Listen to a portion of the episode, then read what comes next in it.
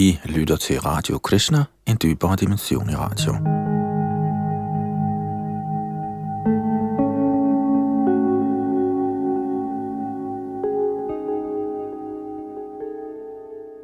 Den syvende morgenvandring i bogen Liv kommer fra liv er optaget 8. maj 1973 ved Stillehavets bredde nær Los Angeles. Her bliver Shrila Prabhupada, Krishna-bevægelsens grundlægger, ledsaget af Dr. Singh og andre af hans elever. Her oplæst for Radio Krishna af Yadunandan Das.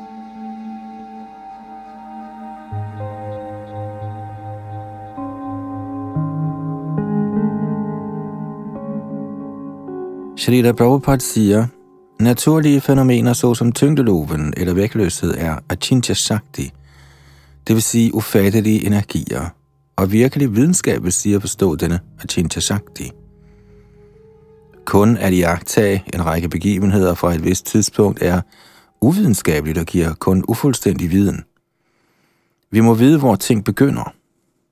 Hvis vi driver vores undersøgelser tilstrækkeligt langt, vil vi finde, at oprindelsen til naturen er Achintya Shakti.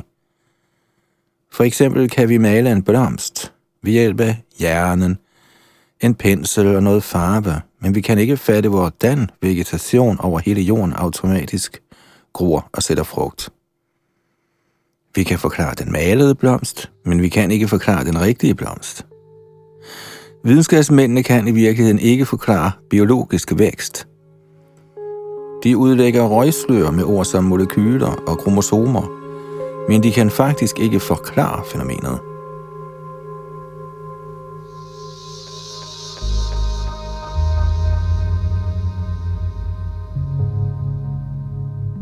De såkaldte videnskabsmænds grundlæggende fejltagelse er, at de har antaget den induktive metode for at nå deres konklusioner – hvis en videnskabsmand gennem den induktive metode for eksempel ønsker at finde ud af, om mennesket er dødeligt eller ej, skal han studere hvert eneste menneske for at prøve at finde ud af, om et eller flere af dem skulle være udødelige.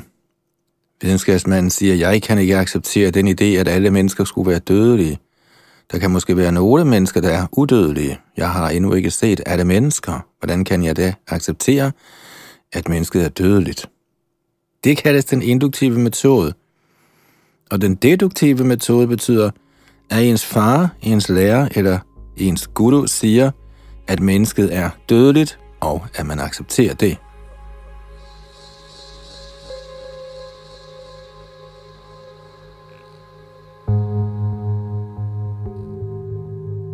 Dr. Singh. Så der findes en opadstigende metode til tilegnelse af viden og en nedadstigende metode. Prabhupada siger, ja, den opadstigende metode vil aldrig give bonus, da den beror på information, som indhentes af sanserne, og sanserne er mangelfulde, så vi accepterer den nedadstigende metode. Man kan ikke forstå Gud gennem den induktive metode. Derfor kaldes han adhoksaja, der betyder ikke forståelig gennem direkte sanseopfattelse. Forskerne siger, at der ikke findes nogen Gud, fordi de prøver at forstå ham gennem direkte sanseopfattelse. Men han er adhokchaja. Derfor er videnskabsmændene uvidende om Gud, fordi de overser den metode, hvor igen man kan forstå ham. For at forstå transcendental viden, må man opsøge en ægte åndelig mester, lytte ydmygt til hans ord og tjene ham.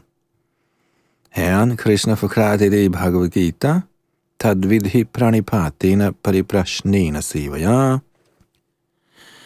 Min guru sagde engang, den moderne verden er et samfund af bedragere og bedragede. Uheldigvis lovpriser de bedragede bedragerne, og de små bedragere tilbyder de store bedragere. Antag, at den flok æsler kommer og lovpriser mig og siger, Åh, oh, du er Jagat Guru. Hvad er deres lovprisning værd? Men hvis et dannet menneske eller en lært mand priser mig, har hans ord værdi.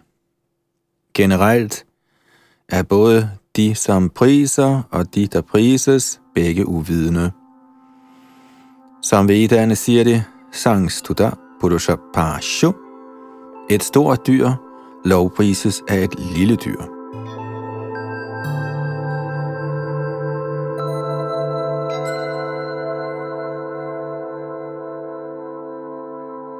Loven bedrager, lægevidenskaben bedrager, og regeringen bedrager.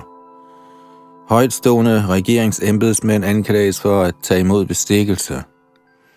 Hvis guvernøren tager imod bestikkelse, og politibetjenten tager imod bestikkelse, hvor er der det gode samfund? Folk vælger den leder, som lover dem lykke. Men siden den lykke er Maya, illusion, kan han aldrig give den, og samfundet bliver blot fyldt af bedragere. Fordi folk i midlertid i virkeligheden søger denne illusoriske lykke, bliver de ved med at vælge sådanne samvittighedsløse ledere gang på gang.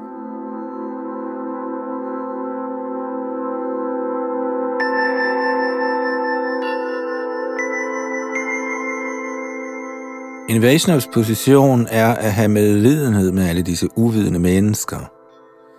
Den store Vaishnav Prahlad Maharaj bad engang til Herren, Min herre, for mit eget vedkommende har jeg ingen problemer. Min bevidsthed er altid fordybet i dine kraftfulde transcendentale aktiviteter, og derfor ser jeg alting i det rette lys. Men jeg er dybt bekymret for disse slyngler, der er optaget af forskellige aktiviteter for opnå illusorisk lykke. En Vaishnav tænker kun på, hvordan folk kan blive lykkelige. Han ved, de forgæves søger efter noget, de aldrig vil finde. I 50 eller 60 år søger folk efter illusorisk lykke, men så skal de dø, uden at kunne fuldende bestræbelsen og uden at vide, hvad der vil ske efter døden. I virkeligheden er deres situation den samme som et dyrs.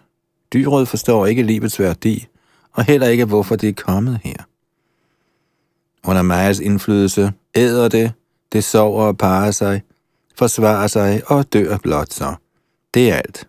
Gennem hele deres liv stræber de uvidende dyr og de dyriske mennesker stort set kun efter disse fem ting. At spise, sove, parre sig, forsvare sig og dø. Derfor er det Vaishnavans opgave at undervise folk i, at Gud er til, at vi er hans tjenere, og at vi kan nyde et evigt lyksaligt liv ved at tjene ham og udvikle vores kærlighed til ham.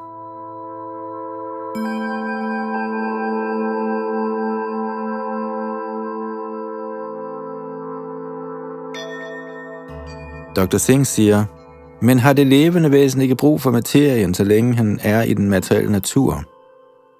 Prabhupada siger, nej, det levende væsen er fuldstændig åndeligt. Derfor har han ikke brug for materien. Fordi hans tankegang i er sygelig, tror han, han gør. Det betingede levende væsen er som en alkoholiker, der egentlig ikke har brug for at drikke, men som alligevel tror, hvis jeg ikke drikker, dør jeg. Det kaldes Maja eller illusion. Er det sandt, at en alkoholiker vil dø, hvis han ikke drikker? Dr. Singh siger, nej, men hvis en mand ikke spiser, dør han. Prabhupada siger, det er heller ikke rigtigt. I aftes talte vi om Raghunath Das Goswami. I den sidste del af sit liv afstod han fuldstændig fra at spise og sove. Han drak kun lidt kernemælk hver tredje eller fjerde dag, og han arbejdede 22 timer hver dag og sov to eller tre timer. Og nogle dage sov han slet ikke. Så man kunne spørge, hvordan kunne han overhovedet leve? Faktisk levede han i 100 år. Raghunath Das Goswami bekymrer sig ikke om at spise, sove, passe sig eller forsvare sig, men han levede trods det.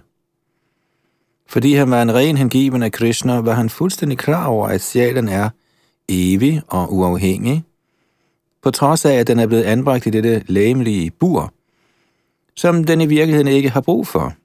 Forestil dig, at en fugl bliver sat i bur. Lever den blot, fordi den er i buret? Uden buret er den fri. Folk tror, de er lykkelige ved at være spærret inde i kroppen. Det giver ingen mening. I virkeligheden gør vores indespærring i denne krop os angste. Men så snart vi renser vores eksistens, ja, vi behøver ikke engang at komme ud af vores kroppe, vil vi øjeblikkeligt blive abhai, fri for frygt. Brahmabhuta prasannatma na shochatina Kankshati Sama Sarveshu Bhuteshu Madhvaktinga Labhati Param vi kan øjeblikkeligt vågne op til vor oprindelige åndelige eksistens, i hvilken der ikke mere findes angst, sorg eller materielle længsler.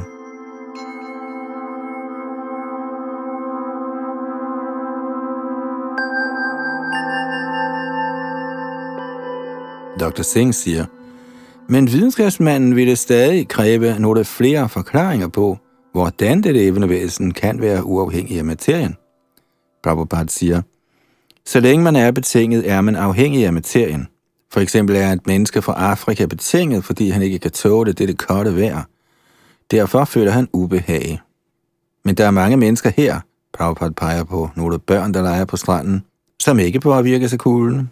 Evnen til at tolerere er blot et spørgsmål om betingethed.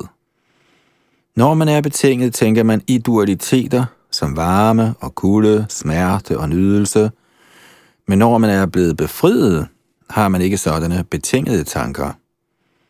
Åndeligt liv vil sige at blive fri for betingelser, at komme til niveauet af Brahmabhut. Det er livets fuldkommenhed. At være betinget betyder, at skønt det levende væsen er evigt, tror han på grund af sin betingethed, at han bliver født, at han dør, at han er syg og at han er gammel. Men en person, som er fri for betingelser, er ikke engang gammel. Krishna beskrives i Brahma Samhita som Advaita Machutta Adimanantarupam Manantarupam Adhyanga Purana Purushang Navayovanangja. Det betyder, at han er den ældste person, den første person, men at han ikke rammes af alderdommen. Han ser altid ud som en ung mand på 20, fordi han er fuldstændig åndelig.